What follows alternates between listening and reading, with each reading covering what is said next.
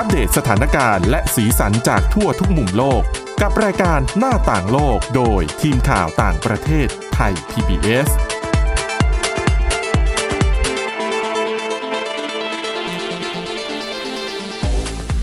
สวัสดีคุณผู้ฟังนะครับ ต้อนรับสู่รายการหน้าต่างโลก วันนี้มาพบกับทีมข่าวต่างประเทศไทย PBS ชวนคุณผู้ฟังมาอัปเดตสถานการณ์ที่เกิดขึ้นรอบโลกของเรากันครับ วันนี้อยู่กับเรา 3 คนนะครับ น้องสแตมวรดาทองจำนงนะครับ คุณกรีน จิราวัตรมาสุขและผมก้าวพงศธรสุขพงศ์ครับ สวัสดีครัสวัสดีค่ะบวันนี้ผมก็หนีบเด็กฝึกงานมาด้วยสองคนก็มาฟังมาฟังบรรยากาศก่อน แล้วเดี๋ยวก็จะพามาแนะนำคุณผู้ฟังนะฮะ แล้วก็ครับอ่า ถ้ามีโอกาสดีๆ ก็จะให้น้องได้มาหยิบเรื่องมาเล่า ให้คุณผู้ฟังได้ฟังกันอ่าวันนี้ก็มีหลากหลายเรื่องราวครับอันนำมาเล่าให้คุณผู้ฟังได้ฟังกันอ่าน้องสแตมวันนี้เอาเรื่องอะไรมาเล่าให้คุณผู้ฟังฟังครับค่ะ ก็เป็นเรื่องของแรปเปอร์ชื่อดังค่ะ ที่เป็นชาวผิวสีค่ะ แล้วก็เป็นอืมนักร้องนำวง Black Eyed Peas ซึ่งอืมเป็นวงดนตรีฮิปฮอปจากอเมริกาค่ะ เขาได้ออกมาทวีตกล่าวหาแอร์โฮสเตสของสายการบินควอนตัสของออสเตรเลียว่า หยาบคายแล้วก็มีพฤติกรรมที่เหมือนเหยียดสีผิวเขาค่ะอืมค่ะเรื่องมันเกิดขึ้นตอนที่เขาออกมาทวีตข้อความค่ะว่า ในระหว่างการเดินทางโดยเครื่องบินเนี่ยค่ะ ระหว่าง เมืองบริสเบนของออสเตรเลียไปยังนครซิดนีย์เนี่ยเขาได้โดยสารสายการบินควอนตัสของออสเตรเลีย และเขากับเพื่อนๆเนี่ยก็ได้พบกับประสบการณ์ที่ไม่ค่อยดี เนื่องจากมีแอร์โฮสเตสคนหนึ่งเนี่ยของเที่ยวบินดังกล่าว เดินมาบอกให้เขาช่วยปิดคอมพิวเตอร์แล็ปท็อประหว่างที่สายการบินกำลังสาธิต แล้วก็แนะนำ ด้านความปลอดภัยก่อนที่จะขึ้นเครื่องค่ะ มันก็เป็นกฎและมารยาทของ ใช่ ของ ค่ะ การใช้เครื่องบินอยู่แล้วหรือเปล่า ใช่แต่ว่าเออแอร์โฮสเตสคนเนี้ยเขาออกมาเตือนด้วยกิริยาท่าทีที่ก้าวร้าวใส่เขาค่ะอืมแรปเปอร์เขาก็เลยระบุว่าจริง ๆ เขาว่าไม่อยากจะเชื่อหรอกนะว่าแอร์โฮสเตสคนเนี้ยอืมจะเหยียดสีผิวคนอื่น แต่เขาบอกว่ามันค่อนข้างชัดเจนเลยแหละ เพราะว่าเธอคนเนี้ยจงใจแสดงความไม่พอใจแต่กับคนที่มีผิวสีเท่านั้นอืม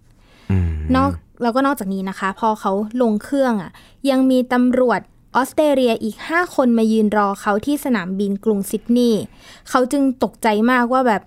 เขาไปทำอะไรที่คุกคามถึงขั้นที่แอร์โฮสเตสคนนี้จะต้องโทรหาตำรวจมา เพื่อเจอเขาหลังจากที่เขาลงเครื่อง หลังจากเหตุการณ์วันวันนั้นจบไปค่ะ ทางโฆษกของสายการบินคอนตัสของออสเตรเลียเนี่ย ก็ได้ออกแถลงการยืนยันว่า เหตุการณ์ดังกล่าวเนี่ย น่าจะเป็นเรื่องเข้าใจผิดนะ แล้วก็ทางสายการบินเชื่อว่าไม่ได้มีการเหยียดสีผิวอย่างแน่นอน พร้อมกับอวยพรให้แรปเปอร์คนนี้เดินทางทัวร์ไปได้ด้วยดีตลอดเวลาที่อยู่ที่ออสเตรเลีย นอกจากนี้ค่ะสายการบินเขายังระบุว่าถ้าหากออส ถ้าหากขออภัยค่ะ ถ้าหากแอร์โฮสเตสคนนี้ต้องการดำเนินกฎหมายกับทางสายการบิน ต้องการดำเนินกฎหมายกับทางแรปเปอร์เนี่ย สายการบินจะสนับสนุนอย่างเต็มที่ เนื่องจาก will.i.am อะค่ะแรปเปอร์คนนี้เขาได้เปิดเผยชื่อจริงของแอร์โฮสเตสคนนี้ไประหว่างตอนที่เขา reply หรือตอบพูดคุยกับผู้ติดตามใน Twitter ของเขาค่ะ ก็ต้องบอกก่อนว่า ออสเตรเลียเนี่ยเป็นประเทศที่มีกฎหมายหมิ่นประมาทที่เข้มงวดมาก แล้วก็ศาลเนี่ยมักจะตัดสินให้เป็นประโยชน์กับผู้ที่อ้างว่าได้รับผลกระทบชื่อเกี่ยวกับชื่อเสียงค่ะครับอืมอืมก็เป็นเรื่องราวที่เกิดขึ้น คือดันไประบุชื่อ ใช่นะครับ อืมก็เลยอาจจะเสี่ยงเข้าข่ายหมิ่นประมาทได้ จริงๆดูเหมือนว่าคดีจะพลิกด้วย ใช่ค่ะ แต่ตอนแรกที่ ที่แอร์โฮสเตสเป็นคนที่มีพฤติกรรมก้าวร้าวอะไรอย่างนี้เนาะครับค่ะ จบเรื่องของน้องสแตมนะครับของน้องมันเรื่องสแตมนะฮะเกี่ยวกับแรปเปอร์ แล้วก็สายการบินแห่งชาติของออสเตรเลีย คุณกรีนมีเรื่องอะไรมาเล่าให้คุณผู้เราฟังไปฟังกันเรื่องครับเครียดๆกันนิดนึงดีกว่าครับอ่าถ้าถามคุณก้าวกับน้องสแตมเนี่ยว่ารู้จักเรื่องของการการุญยฆาตไหม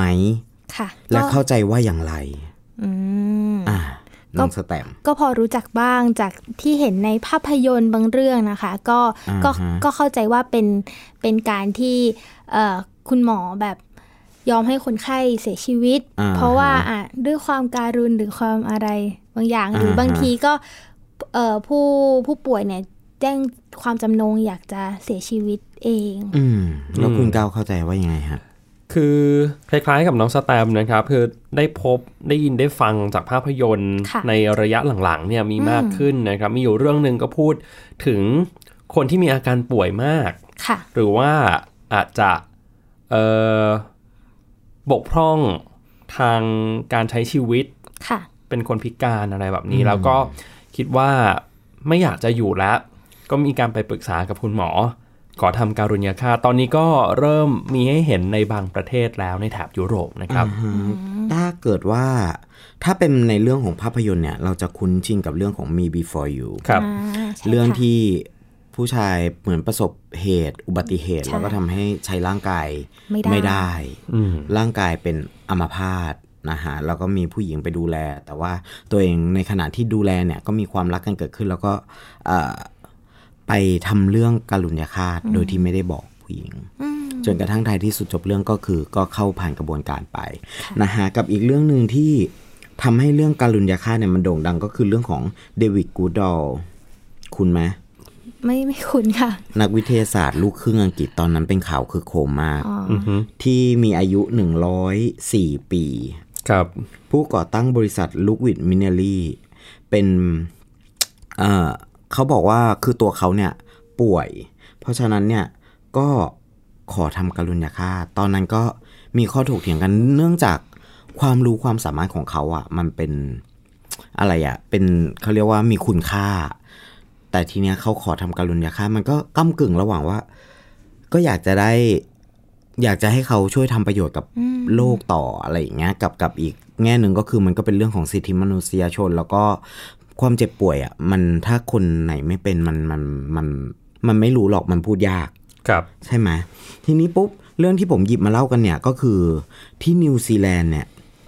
กำลังจะผ่านร่างกฎหมายการลุญยฆาต ตอนนี้รอผ่านประชามติปีหน้าที่ที่ใกล้จะเข้ามาถึงเนี่ยแหละค่ะเขาบอกว่าเวลาที่ป่วยเนี่ยเป็นโรคขั้นสุดท้ายหรือว่าเป็นโรคเรื้อรังอะไรอย่างเงี้ย ถ้าเราเลือกได้เนี่ย บางทีก็อยากจะจากไปแบบเงียบๆ ก็คือไม่ทรมาน ทีนี้ปุ๊บอ่าประเทศที่มีกฎหมายการุญยฆาตเนี่ย ตอนเนี้ยมีประมาณ 10 ประเทศ ไม่ว่าจะเป็นเนเธอร์แลนด์ เบลเยียม ลักเซมเบิร์ก สวิตเซอร์แลนด์ ที่ดัง ๆ ก็คือสวิตเซอร์แลนด์ค่ะออสเตรเลีย แคนาดา โคลอมเบีย สหรัฐ ญี่ปุ่น เยอรมนี แต่ว่าแต่ละที่เนี่ย มีเขาเรียกว่าอะไรอะข้อข้อกำหนดแตกต่างกันก่อนที่จะ ไม่ใช่ว่าเรามีเงิน แล้วเราจะไปขอทำการุญยาฆ่าตได้ครับมันมีเงื่อนไขต่างๆ มากมายเดี๋ยวเดี๋ยวผมจะไปเจาะลึกในในเรื่องของเงื่อนไข แต่ว่าตอนนี้เรามาเจาะกันที่สภานิวซีแลนด์ก่อนคือร่างกฎหมายการุญยฆาตเนี่ย ผ่านการพิจารณาของรัฐสภาในเมืองเวลลิงตันแล้ว ด้วยคะแนนเสียง 69 ต่อ 51 ตอนเนี้ยกฎหมายนี้จะได้จะอนุญาตให้ผู้ป่วยใกล้ตายที่มีชีวิตอยู่ได้ไม่เกิน 6 เดือนครับ สามารถเลือกให้แพทย์ทำ กระทำการการุญยฆาตได้ หากได้รับอนุญาตจากแพทย์สองคนขึ้นไป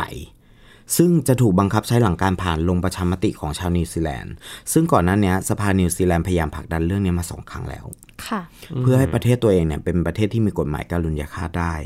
นะฮะ แต่ก็ไม่สำเร็จ จนกระทั่งเมื่อวันพุธที่ผ่านมามันเริ่มเกิด เขาเรียกว่าอะไรกระแสไวรัลพูดถึงเรื่องนี้มากขึ้นครับโดยมีการสำรวจจากโพล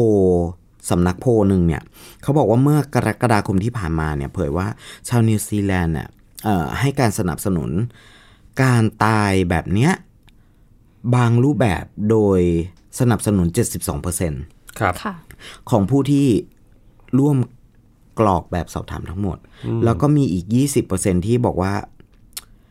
เอ่อเห็นด้วยที่จะ ให้กระทำโดยการที่ผ่านความเห็นของแพทย์ค่ะครับกับอีก 7%ตอบว่าไม่ไม่ทราบอืมไม่ทราบว่ามันมีการการุณยฆาตในประเทศนี้ด้วยเหรออะไรเงี้ย แล้วก็แม้จะมีผู้สนับสนุนจำนวนมากอะแต่ว่ามันก็มีส่วนที่ออกมาคัดค้านก็ประมาณ 20%ผู้ที่ไม่พอใจกับการ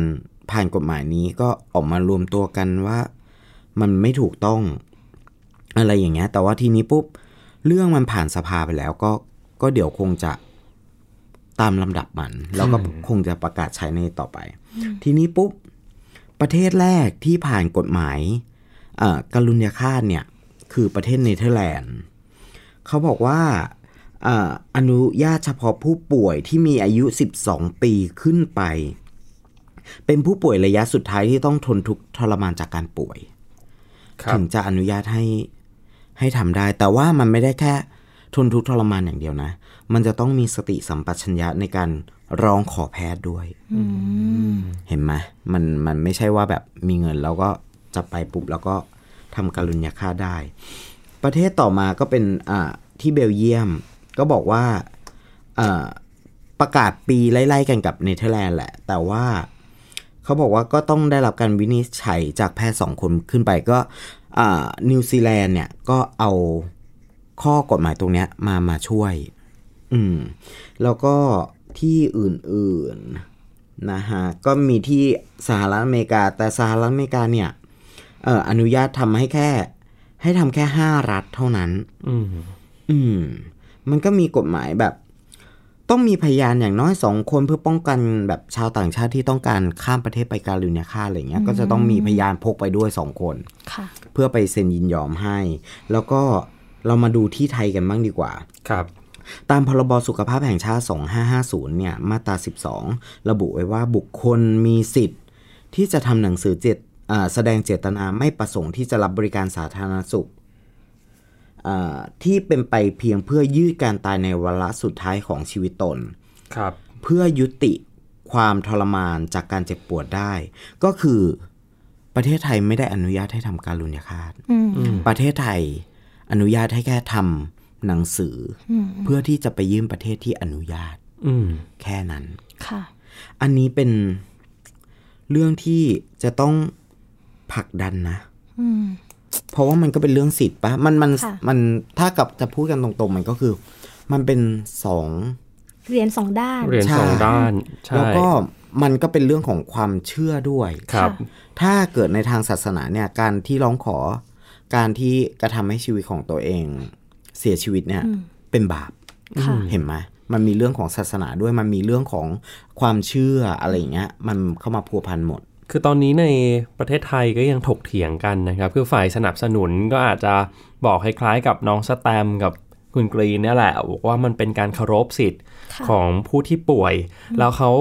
ไม่สามารถช่วยเหลือตัวเองได้แล้วอืมแต่ว่าฝ่ายที่ไม่เห็นด้วยก็บอกว่าแล้วเจตนาของหมอเราจะรู้ได้อย่างไรว่ามีความบริสุทธิ์ใจมากขนาดไหนอืมฮึอาจจะถูกนำไปใช้ในทางที่ผิดหรือเปล่า ถ้ามีครับการผมทำให้ถูกกฎหมายขึ้นมานะครับอะ ย้ำนิดหนึ่งละกันว่าสำหรับประเทศไทยเนี่ยการการลุญยฆาตเนี่ยไม่ว่าจะเป็นดำเนินการโดยแพทย์หรืออะไรก็แล้ว แต่ยังเป็นเรื่องที่ผิดกฎหมายอยู่ครับอันนี้ยังต้องย้ำเพราะว่าโดยผู้กระทำการลุญยฆาตเนี่ยอาจจะต้องโทษมีความผิดฐานฆาตกรรมโดยไตร่ตรองไว้ก่อน อืมอันนี้ก็เป็นโทษหนัก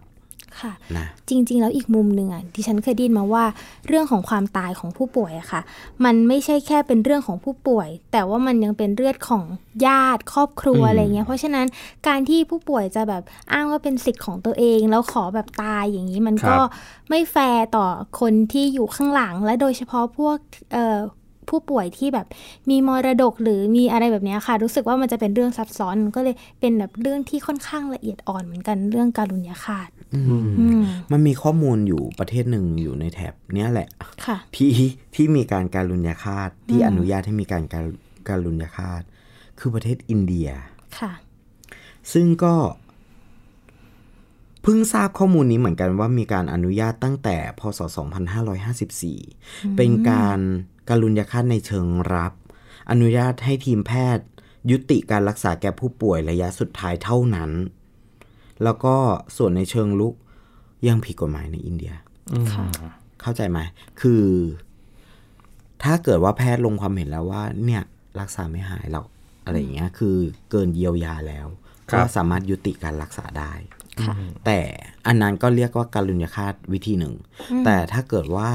จะวิธีแบบ ถือใบรับรองแพทย์ไปแล้วมันพยายามไปนู่นเนี่ยอินเดียยังไม่รับนะฮะค่ะเอาละครับ จบช่วงแรกนะครับ เดี๋ยวช่วงที่ 2 ยังคงติดตามสถานการณ์การชุมนุมประท้วงในฮ่องกงนะครับ ไปดูเรื่องของความพยายามในการผลักดันร่างกฎหมาย ที่เขาว่ากันว่าสหรัฐเนี่ยเปิดหน้าสนับสนุนผู้ประท้วงในฮ่องกงเต็มที่แล้วแหละกับร่างกฎหมายฉบับนี้นะครับ เดี๋ยวช่วงหน้ากลับมาพบกันครับ หน้าต่างโลกโดยทีมข่าวต่างประเทศไทย PBS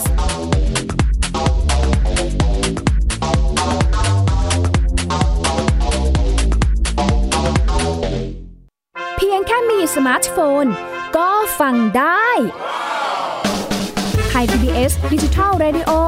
สถานีวิทยุดิจิทัลจากไทย PBS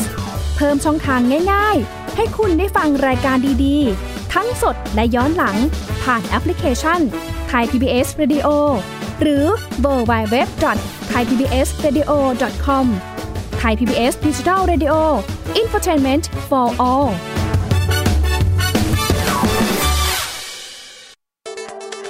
อัปเดตสถานการณ์รอบโลก ประเทศจีนนี่เราทราบกันดีนะคะว่าเป็นประเทศที่จะมีปัญหาเรื่องความสมดุลของประชากร คนที่ได้รับความสนใจจากวิกฤตในครั้งเนี้ยก็คือนายกรัฐมนตรีนิวซีแลนด์ เรื่องราวสีสันจากต่างแดน ก็มีช่อง YouTube เป็นของตัวเองใช้ชื่อว่าครัวคุณยาย โรงพยาบาลเพื่อดูแล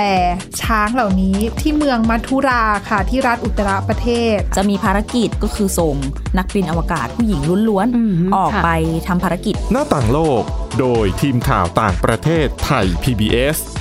ทุกวันจันทร์ถึงศุกร์ 12 นาฬิกา ทางไทย PBS ดิจิทัล Radio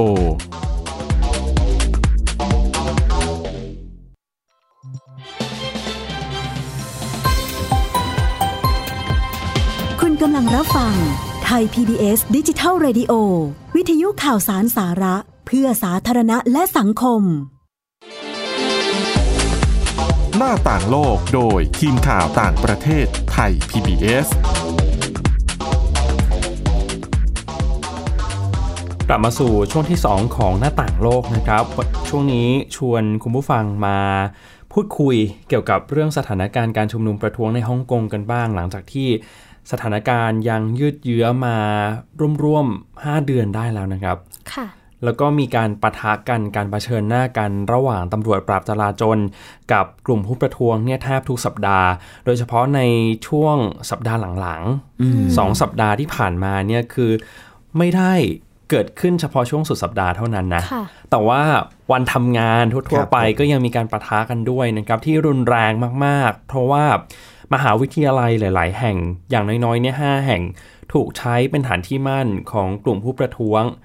ในการประทะกับตำรวจ เราทำข่าวอยู่ทุกๆวันก็จะเห็นภาพความรุนแรงรุนแรงที่เกิดขึ้นดุเดือดอืมนะครับ มีการนำเอาก้อนอิฐเนี่ยมาวางตามพื้นถนนในมหาวิทยาลัยแล้วจุดที่โดนหนักหน่อยก็คือมหาวิทยาลัยฮ่องกงโพลิเทคนิคนะครับค่ะเพราะว่าเป็นจุดที่อยู่ใกล้กับทางเชื่อมระหว่างเกาะฮ่องกงกับเขตเกาลูนด้วย ถือว่าเป็นฐานที่มั่นสำคัญเลยแหละอ๋อช่วงนี้ ก็เป็นช่วงที่มีการผลัดเปลี่ยนผู้บัญชาการตำรวจคนใหม่ของฮ่องกงด้วยนะครับ และที่สำคัญเนี่ยสถานการณ์ไม่ได้กระจุกตัวอยู่แค่ในฮ่องกงเท่านั้น แต่ว่ามันยังไปพาดพิงกับประเทศอื่นๆ อย่างน้อยๆ ก็ 2 ประเทศละคือสหรัฐกับจีนค่ะล่าสุดนะครับเมื่อวานนี้ทางสวของสหรัฐเนี่ยลงมติผ่านร่างกฎหมาย ที่เป็นร่างกฎหมายสนับสนุนกลุ่มผู้ประท้วงส เรียกร้องประชาธิปไตยในฮ่องกงแล้วแหละหลังจากที่สวสเขาผ่านร่างกฎหมายฉบับนี้แบบเป็นเอกฉันท์เลยนะ เมื่อช่วงกลางเดือนตุลาคมที่ผ่านมาสักวันที่ 15 ตุลาคมนะครับ ทีนี้ขั้นตอนต่อไปก็คือสส. สว. จะต้องมาคุยกัน เพราะว่าตอนนี้ร่างกฎหมายยังมี 2 เวอร์ชันนะครับต้องค่ะจะต้องทำยังไงก็ได้กำจัดข้อแตกต่างรายละเอียดบางอย่าง จนเหลือร่างกฎหมายเพียงเวอร์ชันเดียวอืมก่อนที่จะยื่นเสนอต่อให้โดนัลด์ทรัมป์ผู้นำสหรัฐเนี่ยลงนามเพื่อบังคับใช้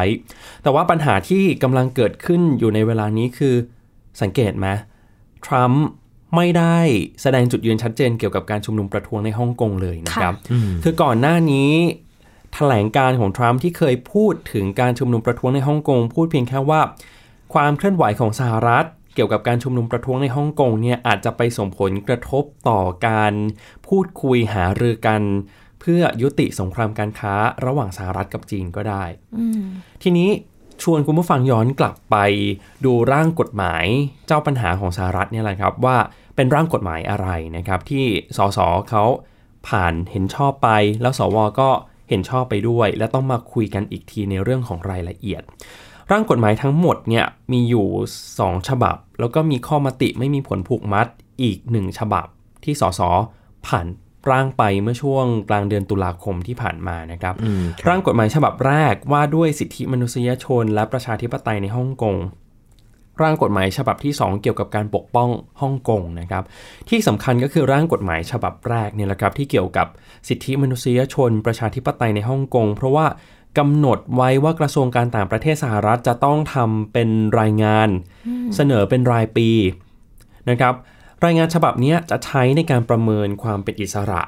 ของการปกครองตนเองในระดับสูงของฮ่องกงตามหลักการหนึ่งประเทศ 2 ระบบ คือต้องเล่าให้ฟังก่อนว่าตามหลักการหนึ่งประเทศ 2 ระบบเนี่ยฮ่องกงมีสิทธิ์ในการปกครองตนเองระดับสูง หมายความว่า สามารถควบคุมดูแลได้ทุกเรื่อง ยกเว้น 2 เรื่องคือการต่างประเทศกับการทหารจะต้องขึ้นกับรัฐบาลปักกิ่งเท่านั้น ทีนี้รายงานที่กระทรวงการต่างประเทศสหรัฐจะต้องส่ง ให้รัฐบาลเป็นรายปีเนี่ยจะใช้รายงานฉบับเนี้ยเป็นตัวประเมินว่าฮ่องกงมีอิสรภาพมากขนาดไหน มีการแทรกแซงจากจีนหรือเปล่า เพื่อที่อะไรเพื่อที่จะได้จัดสรรสิทธิพิเศษทางการค้า ทางเศรษฐกิจให้ฮ่องกงถ้าตรวจพบว่าจีนแทรกแซงมากเกินไปก็อาจจะ ระงงับสิทธิพิเศษทางการค้านั้นนะครับ อันนี้เป็นร่างกฎหมายฉบับแรกและสิ่งสำคัญอีกอย่างหนึ่งก็คือร่างกฎหมายฉบับแรกเนี่ยกำหนดไว้ด้วยว่า สหรัฐมีอำนาจในการพิจารณาไม่ให้เจ้าหน้าที่หรือว่าบุคคลที่เคยละเมิดสิทธิมนุษยชน หรือว่าใช้ความรุนแรงกับกลุ่มผู้ประท้วง เดินทางเข้าประเทศได้ สามารถพิจารณาไม่อนุมัติวีซ่าให้ได้นะครับ ส่วนร่างกฎหมายที่ว่าด้วยการปกป้องฮ่องกงเนี่ย ปกป้องยังไงเขากำหนดให้ผู้ประกอบการสหรัฐ งดเว้นการส่งออกอาวุธยุโทโธปกรณ์ อาวุธทางการทหาร หรือว่าอุปกรณ์ที่ใช้ในการควบคุมฝูงชนเนี่ยไปให้สำนักงานตำรวจฮ่องกงนะครับ ทีนี้มันก็เลยกลายเป็นที่ถกเถียงกันเหมือนกันนะคุณกรีนกับน้องสแตมว่าสหรัฐทำแบบนี้เนี่ยมันชอบทำหรือเปล่าค่ะอืม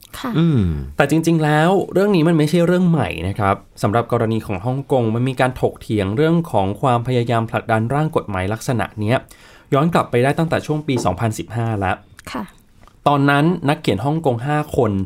อยู่ ๆ ก็หายไปหลังจากที่ตีพิมพ์ หนังสือเกี่ยวกับผู้นำแล้วก็รัฐบาลจีน แล้วก็ตอนนี้เหมือนสบโอกาสที่คอนเกรสของสหรัฐพยายามผลักดันกฎหมายนี้ให้ สามารถนำมาใช้ได้จริง ถ้าไปมองดูในประเทศอื่นๆ อย่างบ้านใกล้เรือนเคียงกับเราอย่างกัมพูชาสหรัฐก็มีกฎหมายลักษณะเดียวกันนะครับ ที่พยายามกดดัน ให้กัมพูชาอยู่ในร่องในรอยหลังจากที่ถูกวิพากษ์วิจารณ์ เรื่องของความไม่ชอบมาพากลในการเลือกตั้งอืมอืมแต่ทีนี้สิ่งที่มันถูกจับตามองเป็นพิเศษอย่างที่ ผมบอกไปก็คือร่างกฎหมายฉบับแรกที่ว่าด้วยสิทธิมนุษยชนและประชาธิปไตยในฮ่องกง เพราะอะไร เพราะว่ามันเกี่ยวเนื่องกับสิทธิพิเศษทางการค้าค่ะลองนึกดูว่าถ้าสมมติฮ่องกงไม่มีสิทธิพิเศษทางการค้า ซึ่งทำให้ฮ่องกงเนี่ยแตกต่างจากจีนครับฮ่องกงก็จะกลายเป็นเมืองท่าเมืองหนึ่งของจีนเท่านั้นนะครับ พอไม่มีสิทธิพิเศษทางการค้า สถานะฮ่องกงไม่ได้พิเศษไม่ได้แตกต่างจากจีน แน่นอนย่อมส่งผลกระทบต่อฐานะความเป็นศูนย์กลางทางเศรษฐกิจโลกของฮ่องกงด้วย ดีไม่ดีเนี่ยผลกระทบก็จะย้อนกลับมา สู่การค้าการลงทุนของสหรัฐและจีนที่มาลงทุนไว้ในฮ่องกงด้วยนะครับ ค่ะ อ่าอันนี้เป็นข้อกังวลแต่ว่าถ้าจะถามถึงผลกระทบของการใช้ร่างกฎหมาย เมื่อ 2 วันก่อนพูดคุยกับอาจารย์อาร์มตั้งนิรันดครับผมร์จากคณะนิติศาสตร์จุฬาลงกรณ์มหาวิทยาลัยอาจารย์มองมองว่าตอนนี้เนี่ยยังเร็วเกินไปที่จะประเมินผลกระทบอืมนะส่วนหนึ่งเนี่ยต้องดูด้วยว่าทรัมป์จะเอายังไงกับร่างกฎหมาย คือมันไม่ได้บังคับใช้กันง่ายๆ กระบวนการยังมีอีกหลายขั้นตอนค่ะนะครับ อย่างน้อยๆตอนนี้สสสวต้องมาคุยกัน คุยกันก็ต้องใช้เวลาให้มันได้ ร่างกฎหมายเวอร์ชั่นเดียวค่ะเพื่อที่จะลงมติ แล้วก็ต้องส่งไปให้ผู้นำสหรัฐลงนาม ซึ่งผู้นำสหรัฐอาจจะใช้สิทธิ์วีโต้ก็ได้ ถ้าไม่เห็นด้วยอืมนะครับ เอาละครับทั้งหมดก็เป็นเรื่องราวที่นำมาอัปเดตกันในวันนี้นะครับ สถานการณ์ในฮ่องกงยังต้องจับตามองแบบวันต่อวันเลยด้วยซ้ำในช่วงนี้ เพราะว่าเปลี่ยนแปลงได้ตลอดเวลา แล้วก็เจ้าหน้าที่ก็ดูจะเอาจริงเอาจังมากนะครับ มีเจ้าหน้าที่ทหารจากจีน ของกองทัพปลดแอกประชาชนจีน เข้ามาปรากฏตัวให้เห็นบางส่วนแล้ว แต่ก็ยังไม่ได้เคลื่อนไหวในเชิงใช่ที่เป็นการปราบปรามผู้ประท้วง เพราะฉะนั้นยังต้องจับตามองกันต่อไปนะครับสำหรับวันนี้หมดเวลาแล้วครับคุณผู้ฟังครับแต่ก่อนจากกันไปเดี๋ยวฝากของหน่อยว่าคุณผู้ฟังเนี่ยสามารถกลับไปติดตามย้อนหลังได้ที่พอดแคสต์ของไทย PBS Radio นะครับเข้าไปในพอดแคสต์แล้วก็ search ชื่อรายการหน้าต่างโลกก็สามารถฟังย้อนหลังเรื่องราวที่น่าสนใจที่เกิดขึ้นรอบโลกที่เรานำมาฝากกันได้นะครับสำหรับวันนี้หมดเวลาแล้วเราทั้ง 3 คนลาไปก่อน สวัสดีครับ สวัสดีครับ สวัสดีค่ะ ติดตามรับฟังรายการย้อนหลังได้ที่เว็บไซต์และแอปพลิเคชันไทย PBS Radio ไทย PBS ดิจิทัล Radio วิทยุข่าวสารสาระ เพื่อสาธารณะและสังคม